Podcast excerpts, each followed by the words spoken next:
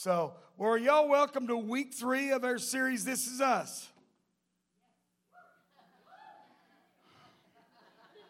Lord, help me, Jesus.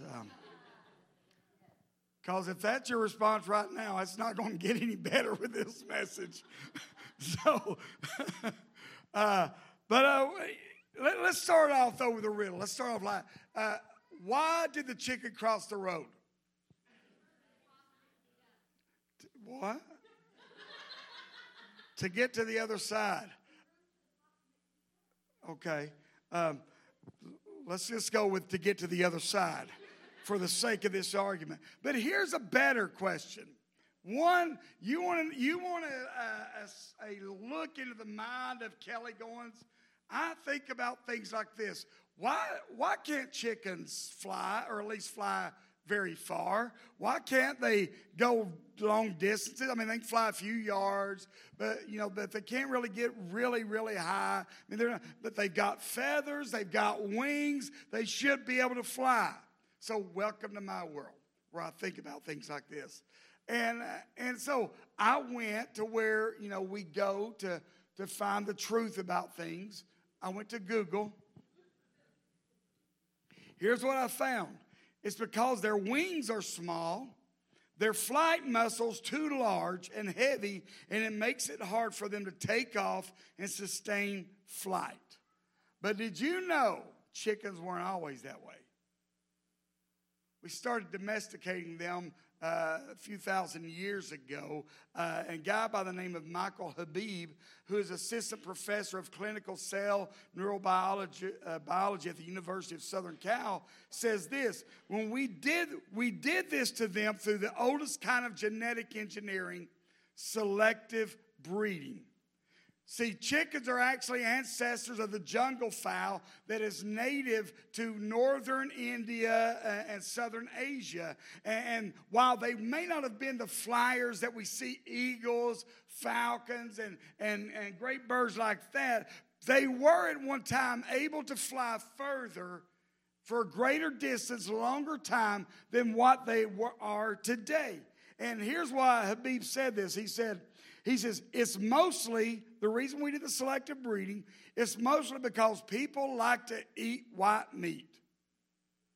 And they breed chickens that have larger flight muscles, chicken breast, and than the jungle fowl. Big flight muscles, he says, are just tasty. And I will give that a big amen. I think we can honestly say the church is the downfall of the chicken. More fried chicken comes to the church. Come on now. So, uh, Habib goes on to say this. He says, Given that the domesticated chicken has smaller wings and a heavier mass than its wild brethren, the undomesticated, it's no surprise that chickens can barely fly. Basically, it comes down to this chickens have lost their ability to fly for any great distance or length of time because that's the way we like our chickens. May I propose to you that the same is true for the church. The church has lost its ability to really sustain a great movement, to fly to great distances, to get off the ground and really stay off the ground. Why? Because that's the way we like our churches domesticated, tame. We don't want them out there in the wild. Uh, anybody grow up with rules? Like, like maybe some of these rules, you heard these rules like don't jump on your bed.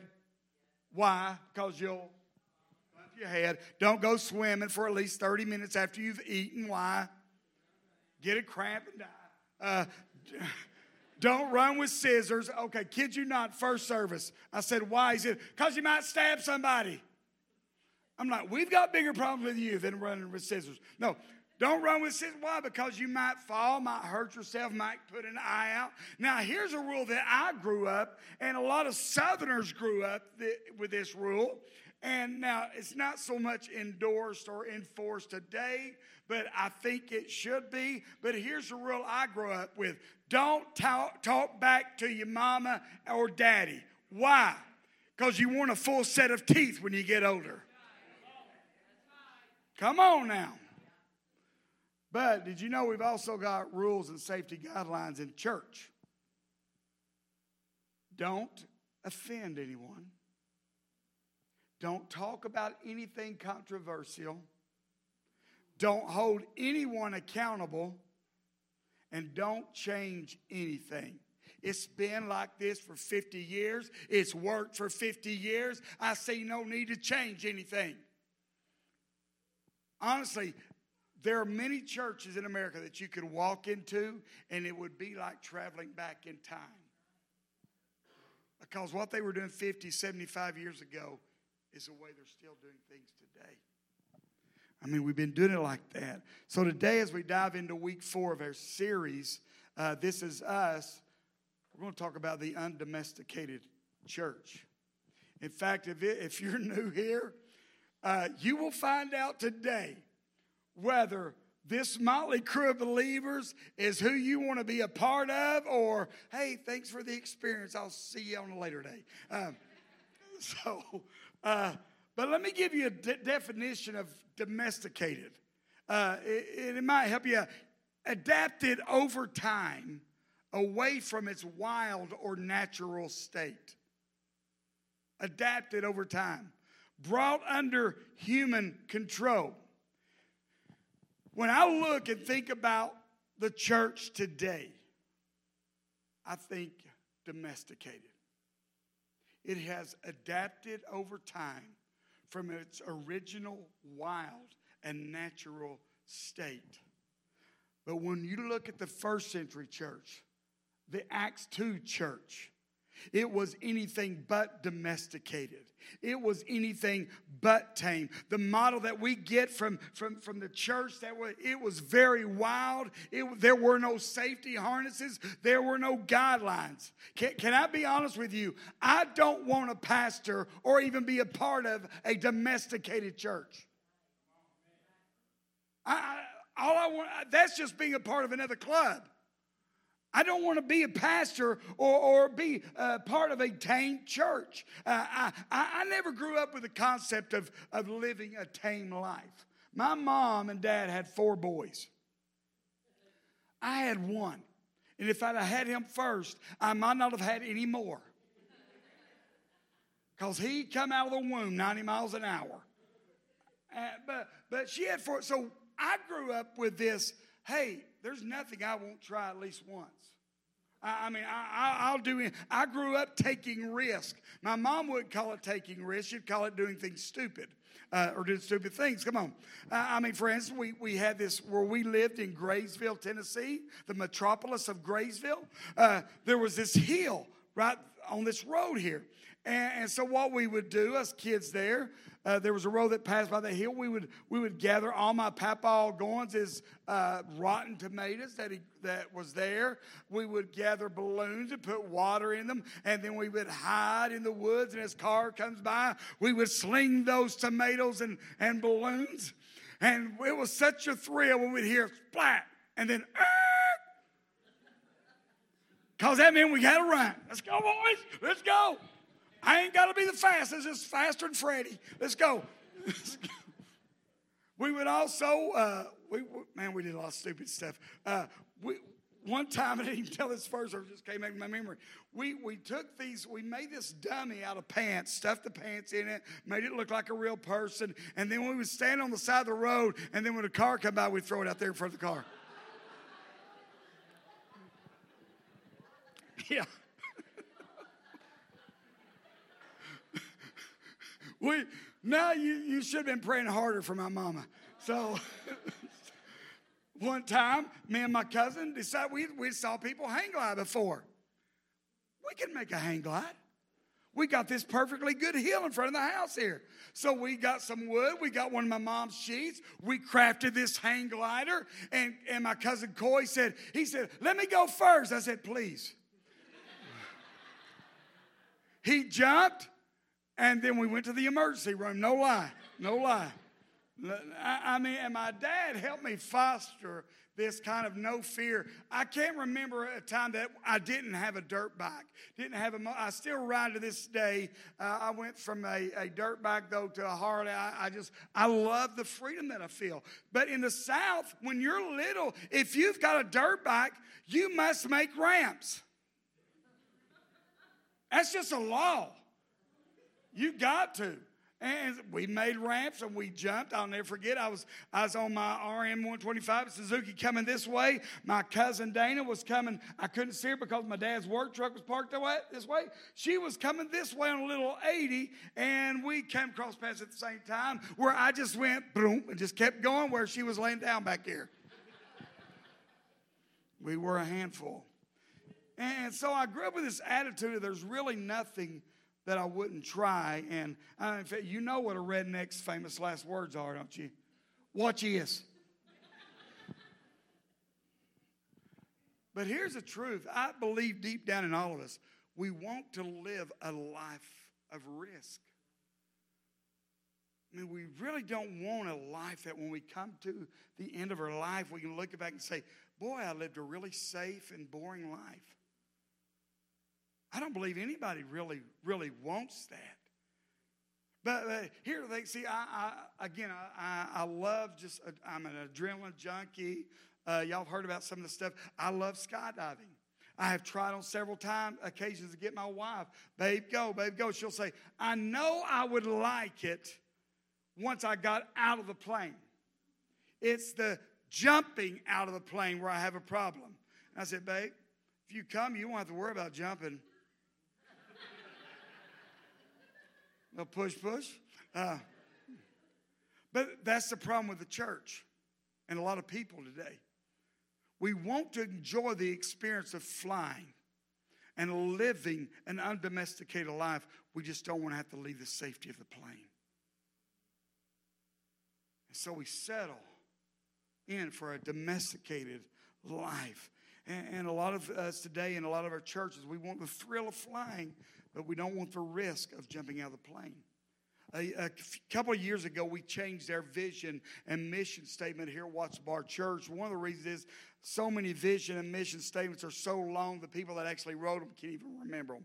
And I'm like, man, I'm a, I'm a kiss kind of guy. Keep it simple, stupid. Let's make it short where even I can remember it. And if you're taking notes and you don't know our mission, vision statement, this is it.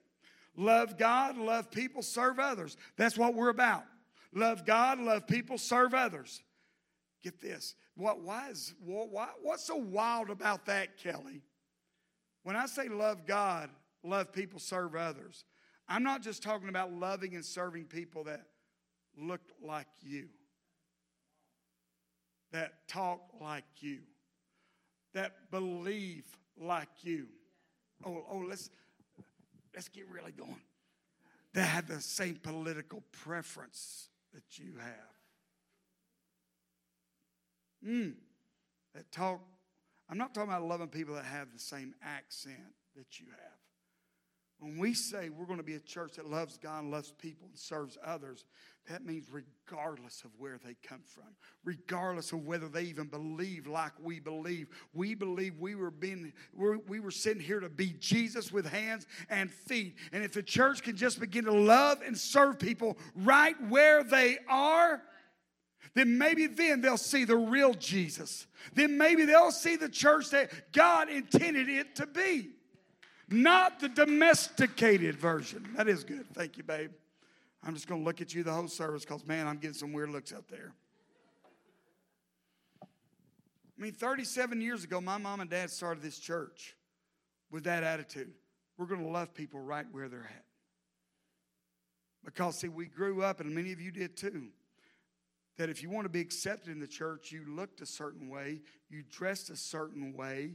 Women didn't wear makeup, men cut their hair, women didn't cut their. Come on, are you with me? My dad used to say this. Listen, people say it's a sin for a woman to wear makeup. I say for some women, it's a sin for them not to wear makeup. but let me let, let me tell you what we're not about. We're not about preaching any certain denomination bias. It's not what we're about. We're not about uh, being some political platform. That's not what we're about. We're not about trying to please people. We're all about what's our church. We're all about loving God, loving people, and serving others.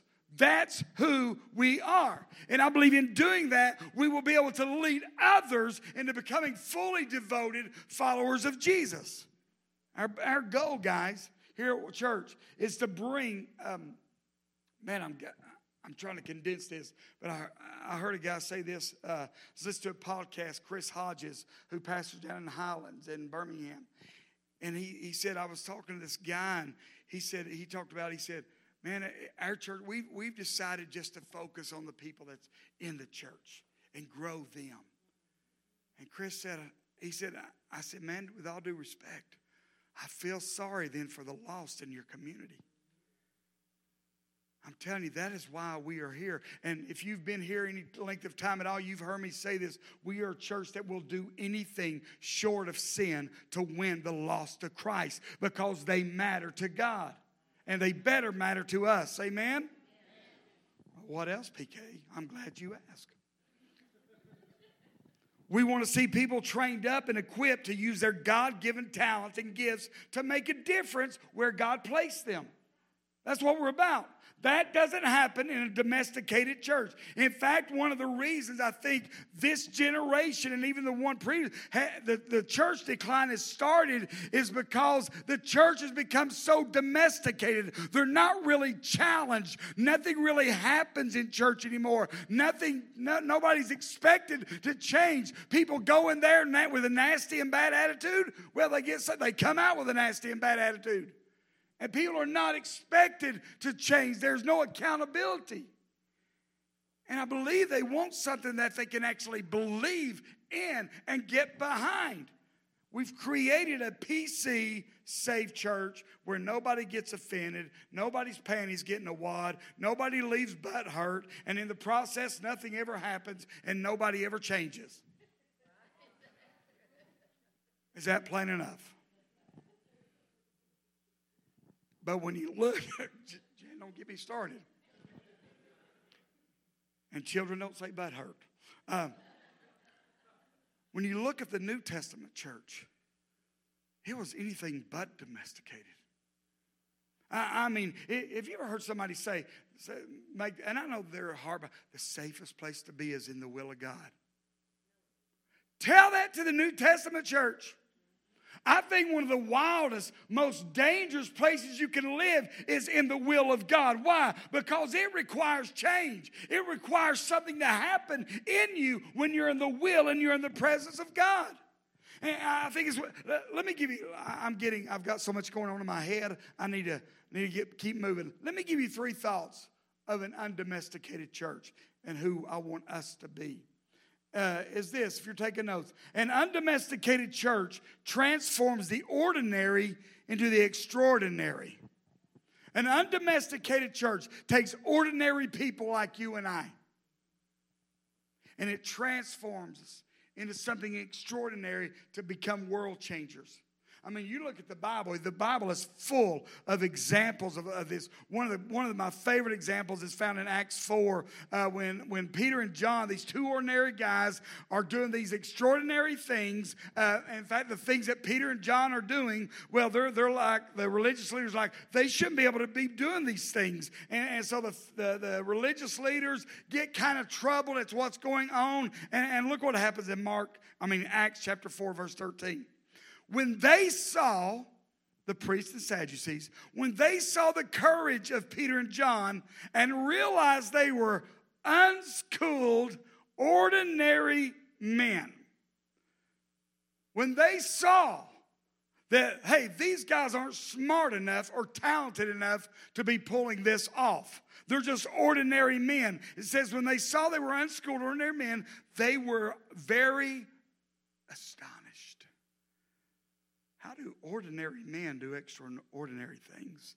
And they took note that these men had been with Jesus. They're blown away. How do these ordinary guys do these amazing things? Let me tell you what they were actually saying. That ordinary, the Greek word for that is idiotes. That word sound familiar? Basically, what they were saying, how are these unschooled idiots doing this? I mean, how, how are these unschooled idiots? We've been taught in the greatest synagogues. We, we went to the most prestigious school of theology. We can't do anything. How are these idiots able to do it? And then somebody said, Oh, I know what the difference maker is. They've been with Jesus. And you can't spend much time in the presence of Jesus without being transformed without being changed. I'm telling you, that, that should be good news to people like you and I. I. I'm serious to know that in the New Testament, Jesus used a bunch of idiots. If you have ever wondered, is Watts Bar Church a biblical church? Wonder no more. We are full of idiots. And I am the chiefest of idiots. I'm serious. It, it blows me away every time God uses me to speak into someone. I'm blown away every time God speaks to me and asks me to go pray with someone or uses me to buy some, pay for someone's meal or, or, or, or, to speak a word to someone. Why? Because I know me. And I am, there's nothing ex, uh, extraordinary, nothing special about me. I'm ordinary until I've spent time with Jesus till I've been in the presence of Jesus. Just an ordinary, regular guy. That's what God loves to use. Uh, the, the it reminds me of this story. Um, this formal pastor, very formal pastor, he was speaking, and he was, he was closing the service. He, he, he prayed this prayer Oh Lord, without you, we are only but dust. And a little girl heard that and she tugged on her mom and she said, Mommy, what's butt dust?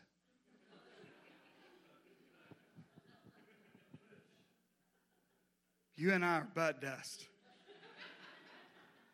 We're ordinary people that God chooses to transform and use for the extraordinary. Look at your neighbor. I know you want to say, You're butt dust. Woo, you do not know what you're missing, Facebook Live, if you do not attend. I mean, think about it. When, when Jesus came from heaven, left his heavenly home, came down here, was born as a baby, and then he, he, he grew up and he said, It's time. I need to go on a recruiting mission. I'm going to go look for only four and five star recruits. That's what I mean. Is that who he went after? No, the first people he approached were a bunch of uneducated fishermen, guys that nobody else would have said, Hey, man, you're going to change the world. He said, That's who I want on my team. He chose tax collectors, ones that were despised and hated by their own people because of their profession. He called prostitutes. He called the ordinary, the broken, the lonely, the outcast. He took those people and he transformed them into something extraordinary that we would be talking about 2,000 years later. That's what God does, and that's what an undomesticated church does. Are you with me, church? I mean, that's the exact opposite of how we choose people, isn't it? I mean, think about it. Even in the military, you want to you want to sign up for the military? You have to go through a, a, a test of, to test your physical ability. You have to go through all these, and then if you match up with everything, then you can join the military. Let's bring it down to terms a lot of us will understand. American Idol. You want to be on American Idol? You got to have the right look and you got to have the right voice. And then you will be accepted in the world of American Idol. Well, Kelly, what about the voice? They don't have to look a certain way. No, but they do have to perform a certain way. Because if they don't like what they're hearing, they don't turn the chair around. Here's what I'm saying to everyone in this room. When you come out of the womb, Jesus' chair was already turned around for you. You didn't have to do anything. You didn't have to sing a certain way, look a certain way, act a part. Jesus said, I, I choose you. But God, there's nothing special. No, no, I choose you. But God, look at me. I know and I choose you. I'm telling you, that is what God does. That's what he does. When Jesus came, he said, Listen, I didn't come for the healthy, I came for the sick. I want you just like you are. Let me say it like this Jesus didn't come for the already convinced, He came for the doubters, the non believers, the skeptics. Jesus didn't come for the self proclaimed righteous ones, He came for the sinners. Jesus didn't come for the ones that felt they had all their stuff together. He came for the ones like me and you that were falling apart telling you, he came for everyday, ordinary idiotas. Uh, why? Because they were naive enough just when Jesus spoke, they believed it and bought into it and went. I mean, he said, if you want your life to count, you got to lose it. You want to become great, you got to become least. You want to change the world, you got to let go of everything you've got hold of and just follow me. And the Bible says that these ordinary idiotes, men and women, did just that. They followed Jesus. While the religious leaders and teachers, the priests, rabbis, well, they stood back saying, This is not the way we do things here. This is untamed, this is undomesticated. The people were leaning in, think, saying, This is what we've been waiting for. We've been waiting for someone to say we can have a relationship, not so many rules that we'll never be able to keep. So many regulations that y'all are putting that you're not even keeping yourself. And the people began to lean into the grace, the mercy, the love that they were being shown when the religious community, the church, the domesticated of the church of their time was telling them they weren't good enough. I'm telling you, the undomesticated church transforms the ordinary into the extraordinary. Number two, the undomesticated church transforms consumers into contributors. Again, when you spend time with Jesus, you cannot stay the same. Something happens, and you begin to respond to God that has given you all that He is with all that you are. Uh, let, me, let me give you an illustration. And I need you to hang with me throughout this illustration because some of you right off the bat, you're going to tune me out. But stay with me. There was an article that came out a few years ago in Christianity Today where the writer asked this question What is the biggest business in your town? So I, I got to thinking about it. What is the biggest biz, business in our town? Shaw, uh, La-Z-Boy, Denso, um, Walmart, Amazon uh, I, what, what's the biggest one in our town? Well, the writer went on to say, after he said, What is the biggest business in your almost every town? He said this The biggest business in almost every town is God's business. Stay with me. I know the church is not a business, but stay with me. For the sake, eh, it's also important. He says, if it's God's business, that must mean it's an important business. Can we agree with that? At the church. And after stating that, that the business, the biggest business in almost every town is the local is, is God's business, he gives his argument. He says, name one business in town that has more branches than the local church. I can't think of any. Cleveland alone has 5,300 churches. I'm kidding, it's 4,100. Uh, no, I don't know. I, I mean, not even Walmart has that many. Now, he says, name one business in town that's got more money than the local church. To which I said, I can name one. but what he's talking about is the resources that the local church has to offer. And when you think about it, there's not one business that has that. And, and then he says, What is the most durable and strongest business in town? Anybody else know a business that has been around for over 2,000 years? I can't think of one, but the church has. The church has. And if you think about the church in its infant days when it was just learning to crawl, it was just learning to walk and then run. The very first, I mean, think about that. And then on top of that, they had the Roman Empire, this massive force that was coming down upon them to try to stop them. Well, anybody know where the Roman Empire is now? Besides on WWE wrestling. Anybody know? It's not existence, but Christianity still alive, still going. So, so, so I have to wonder if God's business is the biggest business in town, and it's important eh, eh, eh, as in spreading this all, all over the world. Well, then why is it not as effective as it should be? I'll give you a couple of reasons. One of the reasons is I think is the local branches do more competing with each other than complementing each other. They do they spend more time competing with one another than completing one another. Another reason is a lot of the local branches are more interested in the name on the outside of the building than being united under one name. Come on. That's why we're not as effective as we should be, could be. But when it comes down to it, American Christians, the American church, it's this we are simply better at being spiritual consumers than we are at being spiritual contributors. Look at, look at verse uh, or Acts 2.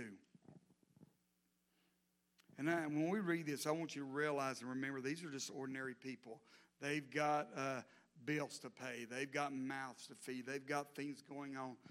But, but, look about when they experienced biblical community, what happened? Oh, wait, did I'm out there? All the believers were in fellowship as one body, and they shared with one another whatever they had. Out of generosity, they even sold their assets to distribute the proceeds to those who were in need among them. Can you imagine if every local branch of God's business, the church in our communities, can you imagine if every one of them did that? Think about what we could do. Think about the impact we could have. Imagine if we just took our resources, our time, our talents, our gifts, our abilities, and our finances, even and said, and quit saying mine and say, God, here, it's yours. Use it however you want. I can tell you what would happen. There would not be a need that could that would go unmet in Meigs, Rhea, McMinn, you name the county, if all the local churches begin to act like that. If all the local churches begin to act like the church. Come on now. The problem is we're better at being consumers than we are being contributors. Now, now let me stop here. If you're not a follower of Jesus, or if this is new to you, you're a brand new Christian, all this is new to you, then listen, consume, take it all in. Take, take this is why we do what we do is so you can take it all in. I want you to take it all in. I want you to grow. I want you to grow to the point where you are so in love with jesus that you say okay i've consumed. Now it's time for me to contribute. Where do you want me? So consume, consume away. But for those that are followers of Jesus, those, there are some of you, now I'm talking about Watts Bar people. You have been here a long, stinking time, some of you. And some of you walk in and sit down in a chair that somebody else has paid for with their tithe and offering. There's some of you that have been a part of this community a long time, Kelly, does that mean, listen, I, I just want us to have an honest conversation. And some of you have been coming here a long time and you, a greeter will give you a bulletin at the door and you'll take it and he'll smile at you. You'll, some of you will drop your kids off at WB Kids or in the nursery, never once thinking, maybe I should serve. Maybe I should contribute. Maybe I should give back. And it's that consumer mentality, guys. Uh, it, it's sad, I think, when we're characterized more by how much we consume than how much we contribute. I mean, honestly, can, can we have a mature conversation about this? And if you get mad at me, listen, I'll understand, but I'm just going to ask God to convict you so bad that you can't sleep or eat for two weeks. Here's another one, and this is really popular with the consumer mindset. We'll go to one church because we like the preaching there. Then, well, next week, hey, we, let's go over here because I like the singing there. Then we go uh, the, the following week. We'll go to another church because we like it because it's more traditional or it's more contemporary there. Then on Wednesdays we're going to take and drop our kids off here because I like the kids program there. I like the children's program there. Well, Kelly, what's wrong with that? Here's the problem you never come under any accountability. You, we don't have to answer to anyone. We don't have to get really involved with community and connect. We don't feel pressure to give back. Why? Because we're consuming. What's in it for me? What's in it for me? What can I get? And then what will happen is this I've heard this so much. We'll whine and complain and say something like this I just can't find a church to meet all my needs. I don't think you realize how much followers of Jesus say that. My dad would say this. He'd say people would tell them, "I just, you know what? I, am just not getting fed there. It's not, just not getting fed." Dad would say, "You know, when Kelly was little, I would feed him. Here you go. Here you go, son. Oh, here comes a choo-choo train. Open up. Get in there.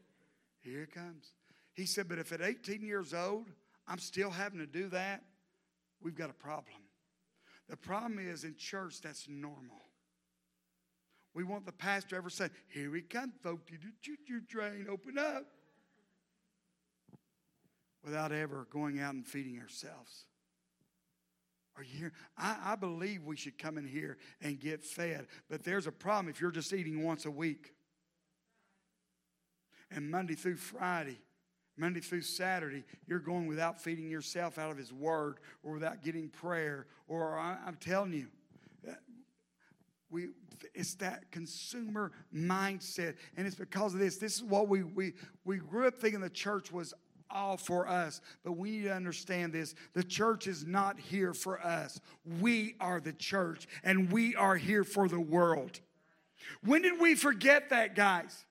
When did we forget that we were saved for a purpose? That we were placed here for a purpose? That we don't just come to church to, to, to, to mark something off the list or to fill out an obligation, but we come here so that we can get encouraged. Oh, of that's going on today, Pastor Kelly. But so we can get filled up with something. We can get the Spirit is, and then leave these four walls and go out there and impact our world.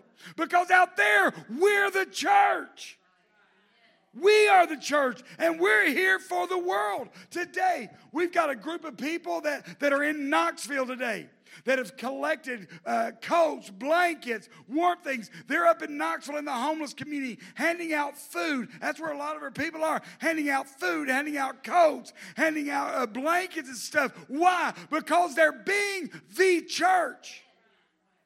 The church. I'm telling you, an undomesticated church transforms consumers into contributors. And number three, an undomesticated church transforms the living into the dead, to the dead. Now, now, now, PK. Last week, we talked about dry bones. And you were talking about dead people coming to life. That's what Jesus does. Don't backtrack. He does. But I believe before that, he transforms living into dead. Look what Paul said in Galatians 2.20. He says, I've been crucified with Christ, and I no longer live but Christ lives in me. Understand, Paul isn't talking about a physical death.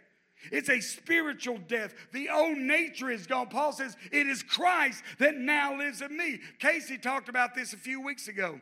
Uh, my, my younger, youngest brother, when he preached for us.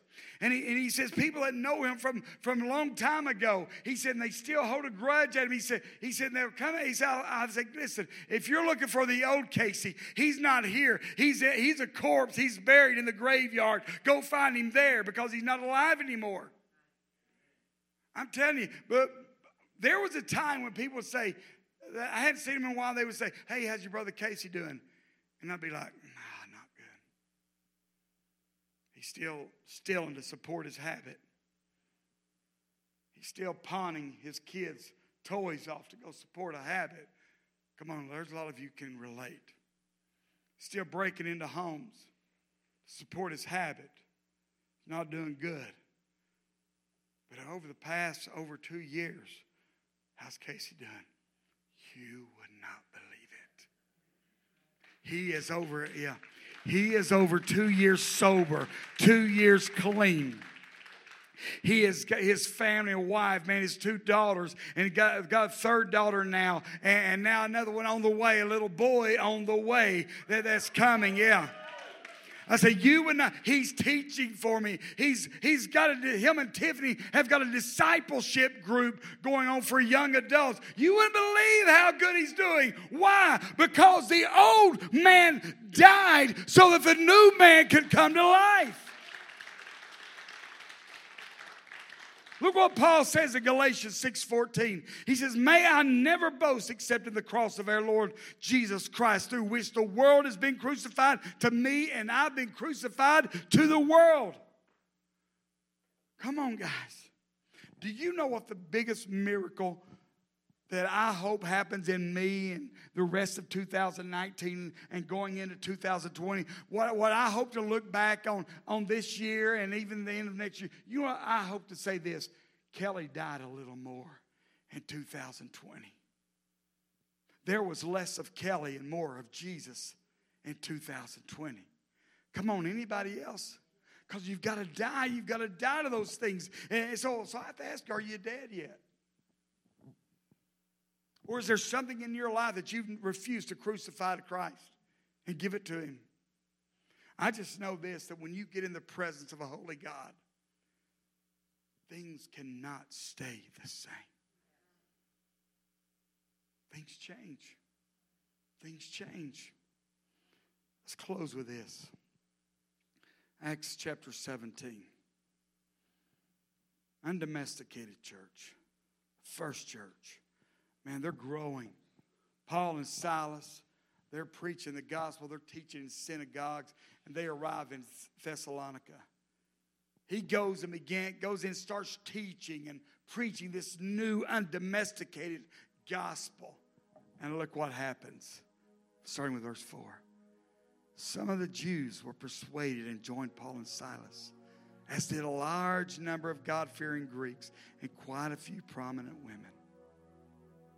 Paul and Silas come in to the synagogue, begin teaching this undomesticated gospel. you can have a relationship with Jesus. Jesus loves you right where you are. His grace covers, His mercy covers. And it says many of the Jews began to believe, other Greeks and prominent women beginning to believe. But look what happens. But other Jews were jealous. So they rounded up some bad characters from the marketplace formed a mob, started a riot in the city. They rushed to Jason's house. Come on, come on. Jason in the Bible. Anybody else not find that funny? You've got all these weird names, and out of nowhere you get Jason. It's like they just gave him that name. He had a name too that they couldn't even pronounce back then. They just said, let's just call him Jason. Anyway, they rushed to Jason's house in search of Paul and Silas in order to bring them out of the but when they did not find them, look, they dragged Jason, some of the other believers before the city, city officials, shouting, These men who have caused trouble all over the world have now come here. Look, look what they say. And Jason has welcomed them into this, his house. They are all defying Caesar's decrees, saying that there is another king, one called Jesus. And so when they heard this, the crowd and the city officials were thrown into turmoil. Then they made Jason and the others post bond and let them go. What is happening here? It is a confrontation, but not between God and the devil. It's between the domesticated church and the undomesticated church. See, people, people are saying, I want this Jesus they're talking about. I, I want him more than I want what you've been giving us for years. What you have put on our shoulders is heavy and weighty. I want this Jesus. I, that's what I want. I want relationship. I want purpose. I don't want to settle for just the ordinary. I'm looking, I'm saying, I knew Peter. I knew what they were like till Jesus got a hold of them. And I want So the Jewish leaders saw this as a threat because they were coming against something that was tradition to them. And it was something they couldn't control anymore. Something they weren't over. And so they attacked them. Did you notice how they attacked them? Look, look at verse 7 again. They're all defying Caesar's decrees and saying there's another king when Jesus. They're all defying Jews didn't like Caesar. Caesar wasn't their king. They, they had no respect for him, but they'll do whatever it takes to preserve their place in Caesar's world. Because they knew this the Roman Empire, they would accept a, dom- a, a domesticated religion because they knew the rules. They knew how to play the game. They knew how you had to talk, how you had to. They, they stayed in a line and they could handle that. But this undomesticated feral faith, that they didn't understand this Jesus, they knew this. That changed everything. Everything. Can I tell you this, church? I don't want Watts Bar Church to ever become known as a tame, domesticated church. I want us to love Jesus with such passion that it makes the religious get a little fidgety and it makes the unchurched say, I want what they've got. I want to love people to a point they say, but you're not like the places I grew up in going to church. I'm not, I call you don't know the conversations Denise and I have had with people who tell us they weren't even welcome with their parents with to church or because, uh, because of this or because of that, or because they chose a lifestyle or because they chose this. But we come here, we feel like I say, it's because you are. And what I'm believing is that you spend long enough time in the presence of Jesus and, and God's people and us loving on you, God is going to do the inside work that needs to be done. I'm not a cleaner of fish, I'm just a catcher. And God uses me to help do the cleaning, but I'm not about to do it on my own. Stand with me across this room.